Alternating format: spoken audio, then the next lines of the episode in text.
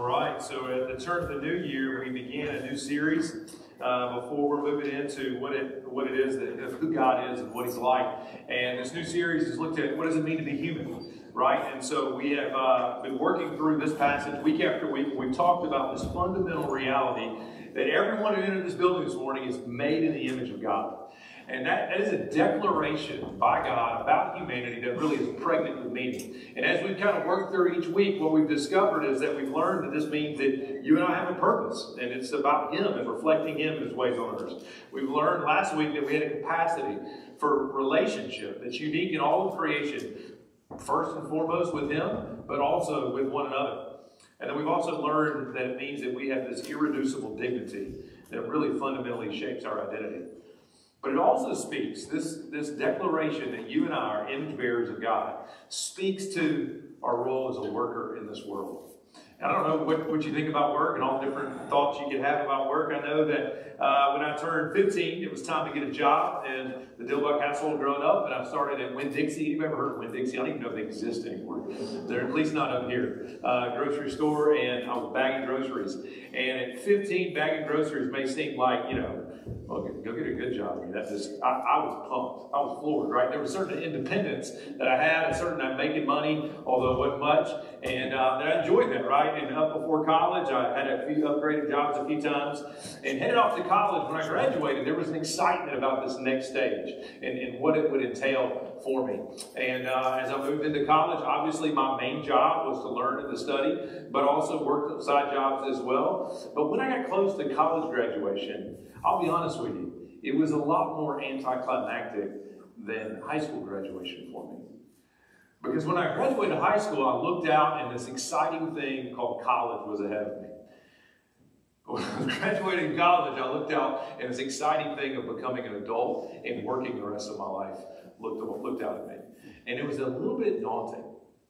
And, uh, and really, what I was coming to grips with is some stats I want to show you on the screen right now. And uh, if, if you take the ages from 18 to 65, the average American will spend 117,500 hours working in their lifetime in a vocation. That's if you average 50 hours a week, two weeks off a year, that kind of deal. And so here's what's interesting when you start taking those hours and do a little comparison. Over that same time period, if you were faithful to attend a worship service every week from 18 to 65, which let's be honest, not all of us are, uh, including myself, what that means is that you will spend 2,444 hours in a worship service. So you're going to spend more time working than you will singing songs to Jesus, reading your Bible, and if you got kids, playing with your kids. Think about that for a moment. And when you begin to look at those stats, you got to ask this question Does the one hour a week that we gather on Sunday have anything to do with the 50 plus hours we're working throughout the week. And that's just that's just working in a job. That's not working that you do when you come home and gotta wash the dishes, take out the trash, right? There, there's so much more work that happens. And I think for me, as I looked at those statistics, although I didn't know those statistics, it was daunting to think that that's what the rest of my life was going to be. And so as you come in this morning and you think about those statistics, how does it land on you? Is there excitement? Is there a sense of dread? It's a little bit overwhelming. Maybe if you're retired in here this morning, you're like, man, I'm glad I'm done with that. right? Well, there's no doubt that when sin entered the world and infected all of creation, including us, that uh, that had a, a, a, level of impact on how we would think about work and how we would view work.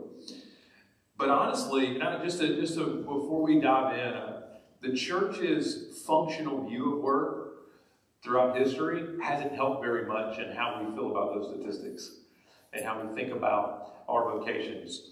And I would say the church broadly and historically speaking uh, really hasn't helped this ongoing conversation with work very much. You can go back to the early church, you can think about pre-Reformation, um, and there was a functional view that kind of the church taught of this idea of dualism that had a lot of uh, impacts, but this idea that there was a sacred and secular part of life. There was a sacred part of life that, that was important because God was there and was a work in it. And there was a secular part of life that God wasn't at work. It didn't matter, it was temporal. And when you took that view and you began to apply it to the idea of vocations, how did that shake out? Well, ultimately, what came to was there, there were some folks that had jobs that really mattered, and there was the rest of the world. And you can begin to think, well, what jobs really matter? Well, it was the ones that dealt with the things that were obviously spiritual, right? So your clergy, your priests, your nuns, your monks, those people did things that really mattered. But the rest of you, not very much. That was the way it, it, it kind of functionally played out. And I'm oversimplifying a little bit for, for the sake of understanding it. Uh, well, when the Reformation hit, there was a bit of a shift, right? So we rediscovered that the Bible teaches we're not justified by the works that we do, our spirituality, but by the grace of Christ on the cross through faith alone. And so that began to change everything. And one of the things that shifted was that, that the Reformation brought this kind of recovery of a biblical view of work, where, okay, now I don't get brownie points with God for the type of job that I have. Then all of a sudden, all work begins to matter. And He can begin be glorified in all that we do. But I would say that in the history of the American church, it, it, it feels that we have given a head nod to justification by faith and applied it in a lot of areas, but in the areas of work, we've struggled a little bit. And we've to have this functional view of dualism in our day-to-day lives. And let me let me give me give you a couple thoughts on how that shakes out. Many times, I think many of us feel that our jobs, what we do for the majority of our week, just don't really have much of an eternal design or eternal purpose. Can feel like that. Many, many times we feel like the work of the church, you know, those specific things like worship and evangelism, discipleship, all the things that happen inside the church walls, those are the things that really matter. Those are the things that I need to be occupying my time with and thinking about mostly. But the things that happen outside the church walls, if they're not connected to evangelism, discipleship, just don't really have as much of importance, as much weight that, that we ought to be thinking about it and be concerned with. And I think as a result, Christians have often been left feeling pretty unspiritual and without purpose during those 117,000 plus hours in their lifetime. And what we want to do today is to see from this passage in Genesis that God has something to say about this. And what he has to say is really profound and really matters for everyone who walked in this morning. And so, the big picture summary, what I hope us to see from this scripture this morning as we continue in this series is this. It'll be on your screen and it's on your outline is this. To be human is to be invited by God to join Him in working to cultivate creation for the good of humanity. Let's pray. Father, as we come in this morning, we all uh, do share, every one of us, that we've got a role to play in this world. And uh, we are workers. And Every day we are engaged in some kind of work, whether it be paid or unpaid, noticed or unnoticed. And we come now before you because we need your spirit to make your word come alive. I believe that your wisdom and your scriptures, your design is profound. And it's beautiful. And it's meaningful. And Father, each of us carry our own baggage, our own weight, our own different views of work. And Father, what I ask you to do during this time, in these few moments, is to make your word come alive so that you would bring more meaning and purpose than we could ever imagine to tomorrow morning. Because of what is in your truth and what you say about work as a worker yourself. And so, Father, would you meet us here and do what we have no power to do, is to make your word come alive. It's your name we pray. Amen.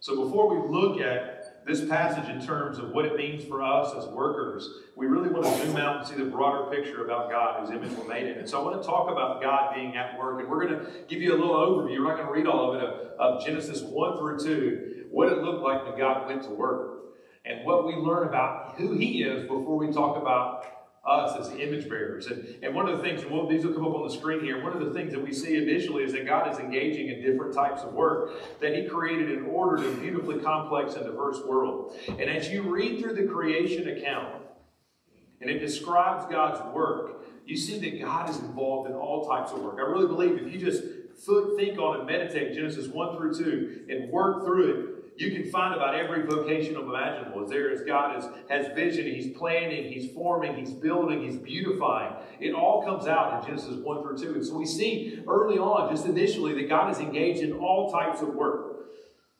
But we also see that as God is at work, we see this idea there's a process to work. That God created in a process of stages. This is instructive for us. So God didn't just speak, and everything as you see it totally exists as it is. Now, God did speak, and things happen, right? That's different than our the way we work. But he, he worked and he spoke in a process of stages. No matter how you understand the creation pattern, what we see here is stages in which he built things together. And it points to him as a worker that he's forming and he's building something glorious and he thinks up and designs processes like thermodynamics and gravity and photosynthesis and brings them all into the play into the world in which we see today. But it, it was formed in stages. There's a process of work. It didn't just, you just don't do it and it exists. There's a building that takes place. And in Genesis 1, 2, 1 and 2, we also see God at work that there's a purpose to work. That all of God's work in creation was to cultivate a place where humanity could flourish.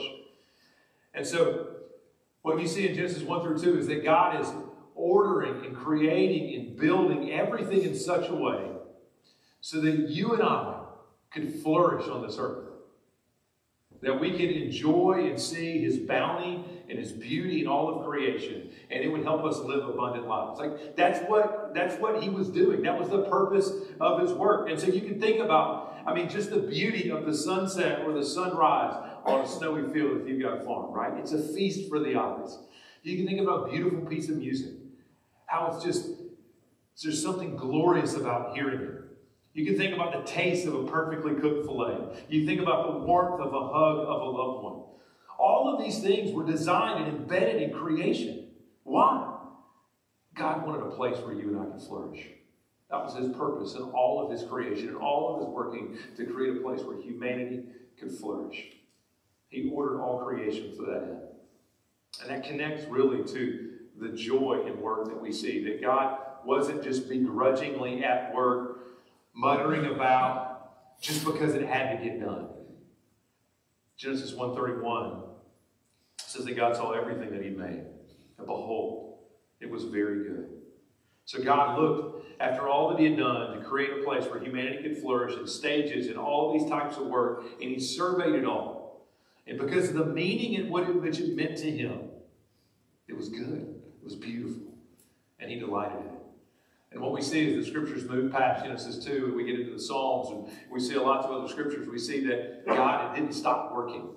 God didn't quit after that, but he continues on to move on and work. And we begin to see the unending pattern that, that work is a process that will not stop. And so when we, before we begin to look at what it means to image bearers, we have to take a look and see that God was at work all along. Different types of work, he shows us the purpose of work, he shows us the joy in work, all of those kinds of things. And so when we begin to move then towards Genesis 1, particularly 26 through 31, we start to see more clearly what it is that God's doing in making us an image bearer. And one of the things he's doing is that he's inviting us to join him in working. So let's look back at our passage we read this morning, starting in verse 26, and we'll just go through 28.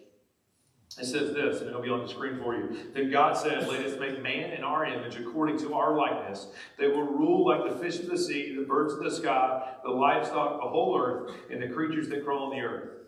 So God created man in his own image. He created a male, he created his image, he created a male and female. And God blessed them, and God said to them, Be fruitful, multiply, fill the earth, and subdue it. And so, what we're going to see here, just first off, is to be an image bearer is to be invited by God to join Him in working as stewards. Where do we find this? Well, you've got these words, rule and subdue. And there's a linkage here between being image bearers and ruling and subduing in verse 26 and 28. So, if you look on the screen at 26, the intention was to create us as image bearers. And we've talked about what that means is we uniquely reflect God. And it's a loaded uh, statement that's got a lot to it. But part of what it means is that image bearers we would rule over the earth that he created. And in verse 28, as image bearers, he blesses us as his image to go and subdue the earth and rule. And so both of these words, rule and subdue, have this idea of dominion and representation. So it's clear from the creation account that God is the king, but then he places us, humanity, under him as stewards over creation. Under him, but over creation. And so we don't interact with creation as if it's ours for our own consumption, as we want, but we interact with it as image bearers to steward all that He has on this earth. And so when He speaks about ruling and subduing, what I want you to get in mind is this is that every person that walked in this morning, that God has given you a time and a space and gifts and abilities in His creation. And He's ordered all of them. And you have a divine responsibility to steward the place that He's put you in for His glory and the good of His creation. And we're going to get more specifically in that moment, but you literally are His representative to your little home spot, to your job, to the people around you. And a lot of times we think we're his representative. We think primarily in terms of evangelism. Yes, I am God's mouthpiece to the world. But there's something broader and even more, eh, more holistic in this passage here. Is that you're representative of steward creation. And so it's just not by happenstance that you're here. It's not by happenstance that you're on the property that you're on, that you have the job that you're on, that you have the roles in the community that you have. You're here to steward all that God has placed in creation for the good of humanity. And I want you to see here that this call to rule and subdue is given both men and women. The text doesn't say that men only uh, rule and, and, and subdue in this sphere of our culture and women only do it in this sphere. They're both given this call to move into all creation to rule and subdue. And so it is, it is normal for all different cultures to have different views of work for men and women and all those kinds of things. And we've got to be careful when we when our culture gives us certain views of what men and women ought to do in work, and we bring those to Scripture because it's clear here that all men and women are given the call to rule and subdue the place where God's placed them. And so we, we've got to see that. But a major aspect of this stewardship is to further cultivate His creation. As stewards, our work cultivates the untapped wealth of creation. So we're going to zoom from Genesis 1 into Genesis 2. We're going to see on the ground what this ruling and subduing first look like, what this stewardship as image bearers look like. So we'll see on the screen here. But looking at verse 8, the Lord God planted a garden in, in the east, and there he placed man. He had formed. So there's a garden planted, God placed man there, right? And then verse 15 picks up, the Lord God took the man and placed him in the Garden of Eden to work it and to watch over it. So there's a role he given. And then we see this kind of plan a little bit more in verse 19. The Lord God formed out of the ground every wild animal and every bird of the sky and brought each to man to see what he would call it. And whatever the man called a living creature, that was its name. And so you've got to remember where we are in Genesis. This passage we're reading right here is before sin enters the world. And so everything is good and without defilement. And so, what that means, this is critical, that our work is not a necessary evil, but it's designed by God as an important role to join Him in continuing to cultivate creation. It's not a necessary evil, it's part of the blessing of your role in this world, is to work. And so, what does it say about ruling and subduing? What would it look like for Adam? God is inviting us here to join Him in cultivating the untapped wealth of creation. You, see it embedded here in two ways. Uh, so, God could have made the earth in such a way that the garden did all it needed and didn't require cultivation. Right? Couldn't God do that? Couldn't God put Adam in a garden and Eve in a garden and it would just do whatever it did and just like conveyor belt give them all that they needed for life? No, but He put them there to work it and keep it, to watch over it, to cultivate it. And what God's doing here, God creates all the environments that we live in, and it's loaded with a wealth of resources. And He puts us in it, and He says, I want to invite you to join me in cultivating. That's what we see here from the beginning. That's part of what it means to rule and subdue. But you also see here, and that God could have named all the animals himself. That's just not what we see. God invites Adam to do this with him. And so what we're seeing here, that for us to rule and to do, to be stewards, means we're to work under him. We're to partner with him. We're to continue with what he began. So I'm going to give you a couple quotes here. And uh, and I, they're, they're two longer quotes, and I apologize. They just say it a lot better than I could. And so I want to start with this quote by Anthony Hoekema that kind of captures the meaning of, of this word subdue. And then we're going to move into a quote by Tim, Timothy Keller that captures as well here, that helps us uh, understand more of what God is doing here and giving us. So first, let's look at the first book here. Two words are used in Genesis 1:28 to describe this relationship of man to nature: subdue and have dominion. The verb, and he's talking about the Hebrew word uh, rendered subdue, tells us that man is to explore the resources of the earth, to cultivate its land, to mine its buried treasures. Yet we must not think simply about land and plants and animals. We must also think about human existence itself, insofar as it's an aspect of God's good creation. Man is called by God to develop all the potentialities found in nature and in humankind as a whole. He must seek to develop not only agriculture, horticulture, and animal husbandry, but also science, technology, and art. And so I love the quote because it gets this, pic, this picture here that the world and really human capacity is pregnant with all of these resources that are just invited to cultivate and bring out for the good of humanity. And so God had placed these raw materials in our brain and in the earth, and for generations, what humanity has been doing in a broken sort of way is drawing all of it out to create something beautiful for the good of humanity. That's what we see here.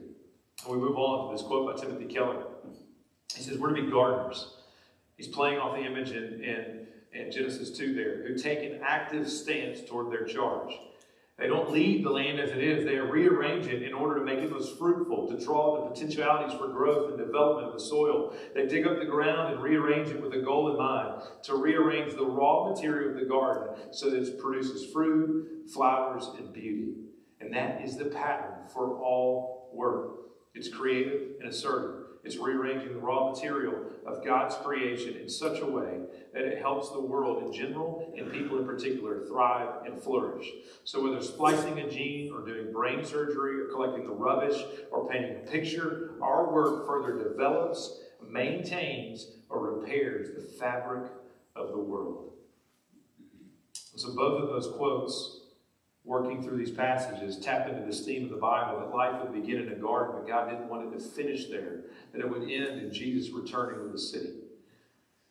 And it doesn't mean that gardens and open space aren't important, they're really valuable.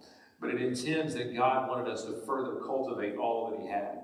And I'm going to put an image on the screen here. You'll, you'll see this idea, this rendition of a garden, but you're looking to Manhattan. I don't know if you've been there. It's, it's really wondrous to see in all its complexity and structure. And I put that up there because I want you to get this image. As, as beautiful as Manhattan is and all that is there, God literally placed all that would be needed to cultivate a, a place like Manhattan. It's all of its complexities in your brain and in the ground. Isn't that crazy to think about?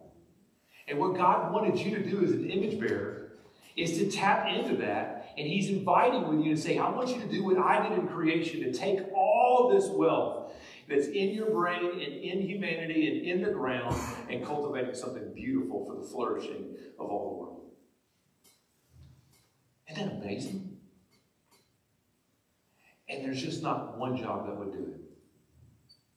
And it wouldn't just happen in one year. But humanity would move towards this. Discovery after discovery, job after job, all kinds of different work and vocations to produce something that humanity could flourish in. And it was all in here and in the ground. We're invited to join Him. God wants us to be with Him in it, to cultivate all this untapped wealth for the good of humanity. And so to rule and subdue is to do what he did, to carry on his work so that humanity could flourish. So God is saying here that to be human is to work with him, and the scope of our work is the whole world. And one sense of what he's outlining here is the whole world is ours to conquer, not to go out and to subjugate just to exploit for our own good, but to go out and create something beautiful, to be productive, to repair the fabric of the world to the good of humanity. And this calling really taps into every gift, every ability, every field imaginable. So we are imaging God, being fully human in all our professions. And so just think with me for a minute. I just want to mention some of these things. I want us just to, to dream for a moment about what he's saying here in Genesis 1 to you and I as we walk in this morning. And to be a farmer who works the ground to create food for the world to eat. It's imaging God. In all the mundaneness of farming, and all the backbreaking work of farming, is imaging God. the engineer or factory worker who works on a, on a line to produce a product that serves society. There's meaningful purpose there. It's imaging God. The entrepreneur who uses business skills to cultivate untapped wealth in a community is imaging God. The artist who creates something beautiful for the ears or the eyes is imaging God. Amen. The accountant who crunches numbers and form budgets behind the scene just so that a business can maximize its potential is imaging God. The educator. Without educators, there's none of this, right? Their whole role is to expand the mind of everyone they come in contact with in order to tap into the wealth that God has embedded in humanity to produce something. It's imaging God. The student who challenges their brains, who doesn't just coast by, who learns about the complexity of this world, is imaging God. The coach who helps a person develop their potential and talent is imaging God. The mother who gives life to and nourishes and cares for little ones is imaging God. But we can go on and on and on and on. So I did the math this week. Best of my knowledge, what I can tell, our church, in our church, in our paid vocations, there are over 60 different vocations represented as we gather this morning. 60 different ones. And that's just paid work. That's not including all the ways we image God through volunteering, unpaid work, maintaining our homes. And what this passage is telling us today that every person that walked in this morning and all the vocations we brought in with, and all the complexities and challenges and stresses and boredom that can come in all of those things, all of them, let me say that again, all of them have great dignity and worth and value. Because in every single one of them, you're being invited by God to join Him in the work that He's doing in the world, to cultivate a place where humanity can flourish. God has profound things to say about what we spend most of our life doing. And it's meaningful. Not because we're holding a Bible verse up while we're doing it. It's meaningful because it's joining Him to do the work that He does in all creation. So, Grace Church, where do we go from here? I want to spend a few moments in application to speak to some of the challenges that you and I will face, face tomorrow morning when we wake up, whether it means we're waking up early and going to school, we wake up and we're changing diapers, we wake up and we're heading into an office, we wake up and we're working on a farm, whatever you're waking up and doing, I want to speak to some challenges that you and I face. That I want to frame them, though, as thieves that steal from us the meaning and purpose God has given to work.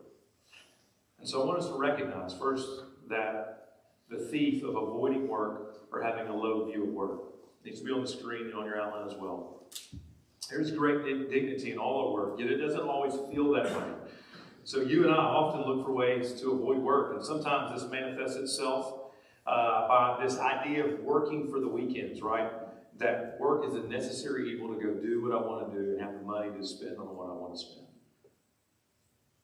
That's a thief that robs you from the meaning God's embedded into work. Sometimes it manifests us by cutting corners or settling for mediocrity. Sometimes it it's so it comes out working just to get by or trying to find the right job that asks the least of us. We think these things will go well for us because we're trying to avoid what we think is not very great. But in reality, what's happening when we have a low view work or avoid work is we're denying ourselves meaningful opportunity to be human beings, to join God as his image bearers, to cultivate all that God's put in us. And for those retired, it doesn't mean that you're no longer a worker, but rather you're no longer bound by a paycheck, a boss, and a timesheet. That you can find lots of new ways to cultivate creation around you and not have to necessarily answer to a person and do what they tell you to do. Right? Doesn't mean you're not a worker anymore, that you avoid work. It means work has a different role for you now. And so there's the thief of, uh, of avoiding work or having low view for your work. There's the thief of our disdain for the mundane. We got some college students in here. Some of you are maybe close to graduating. When I worked in college ministry, I'd sit down with all of our seniors about to graduate, and we one of the conversations we had was about work. And one of the things that um, I wanted to help them see is that most college students left would leave college with this unspoken expectation that I'm going to find a dream job that will pay me outrageous amounts of money, ask little of me, and it will always be meaningful. And uh, I hate to burst your bubble. That's just not true. And he, here's the thing it's actually a lie, and it's a thief that robs you of meaningful things. And there's a lot loaded in that, and I still struggle with that thought. Uh, but I would try to burst the bubble with college students. But he, here's the deal. It's, if you know me, I hate maintenance tasks. I hate mundane things. And the problem is there are thousands of things I have to do each week that are feel more mundane and meaningless and purposeless. But the reality is when we have a disdain for the mundane, we are robbing ourselves of opportunities to understand our Father and King who does millions of mundane, unnoticed things in humanity and in the world for all of us to flourish. And so, this thief, we've got to recognize this thief of disdain for the mundane. And then we've got to recognize the thief of equating work and identity. If I don't know that we have too high of a view of work, but there's a thief of a low view, but there's the thief that, that mistakes what work really is. And that we can equate work and identity.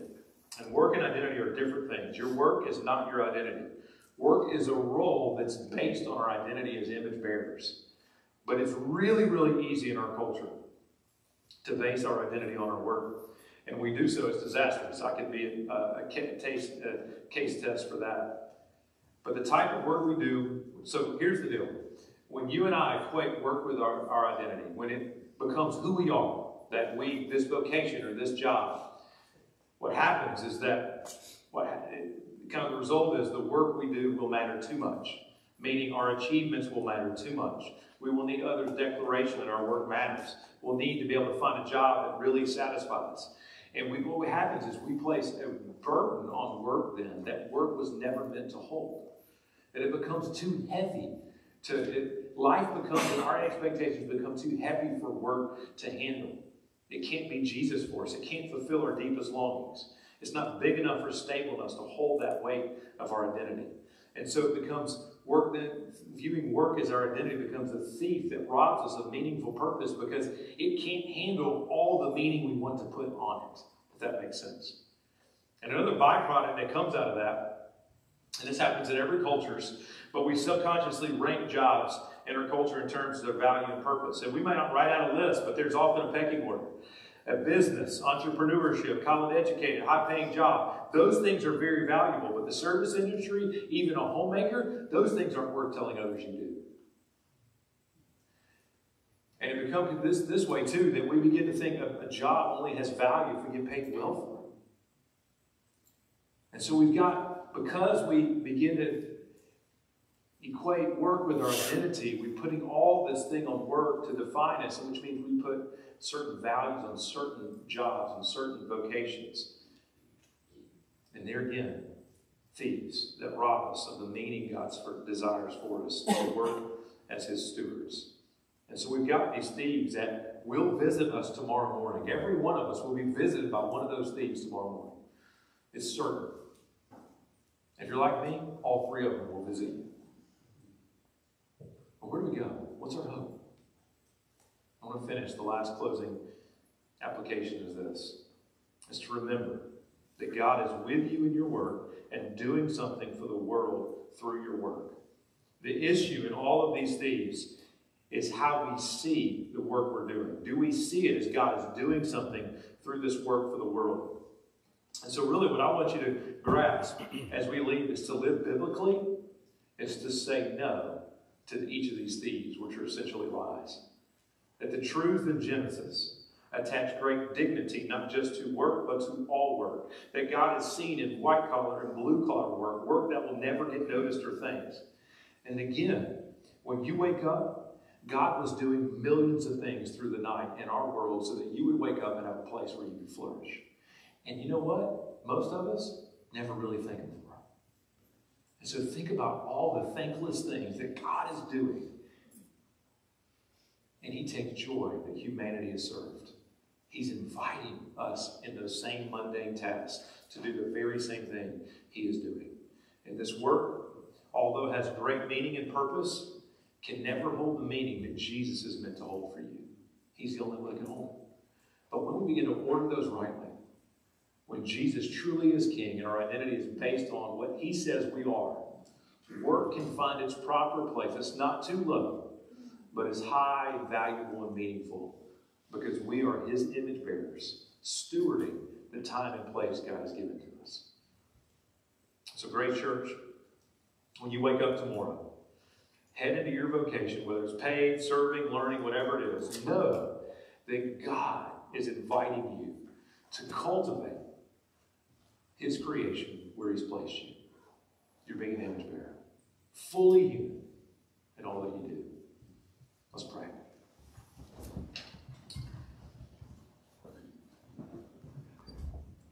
Father, one of the things that I'm thankful for is that as grown older and read more of your scriptures, I've seen more of the beauty of your wisdom. And uh, in America, we know something about work is important. We're not necessarily outside the church have fallen in this trap of dualism. We really do look out on work as being meaningful. But we just don't know how to attach the right meaning to it. We struggle to recognize that first and foremost, we're created as image bearers to reflect you and have a relationship with you. But then you've given us a beautiful and amazing, glorious role in this world to be your stewards, to rule and subdue the place where you've placed us. It doesn't matter if we're nine years old or 90 years old. You have a place for us as stewards. It's a beautiful reality. And Father, I ask that you would meet us to enlighten us. Whatever thief is wanting to steal from us the joy and meaning you have in work, I pray that you help us to see it, to recognize it, to it, and to remember that you're with us in our work and inviting us to join you in doing the very same things you do. So would you meet us there? And if there are those that are attending that are just investigating, I pray that one of the things that would draw them to you is to see the beauty of what you have set out before creation. And so we thank you. As we close and worship, would we really be able to sing unto you with joy because of who you are and what you've done? We thank you that you didn't just come to rescue us and save us from wrath, but you came to give us a real purpose in this world. It's your name that we pray. Amen.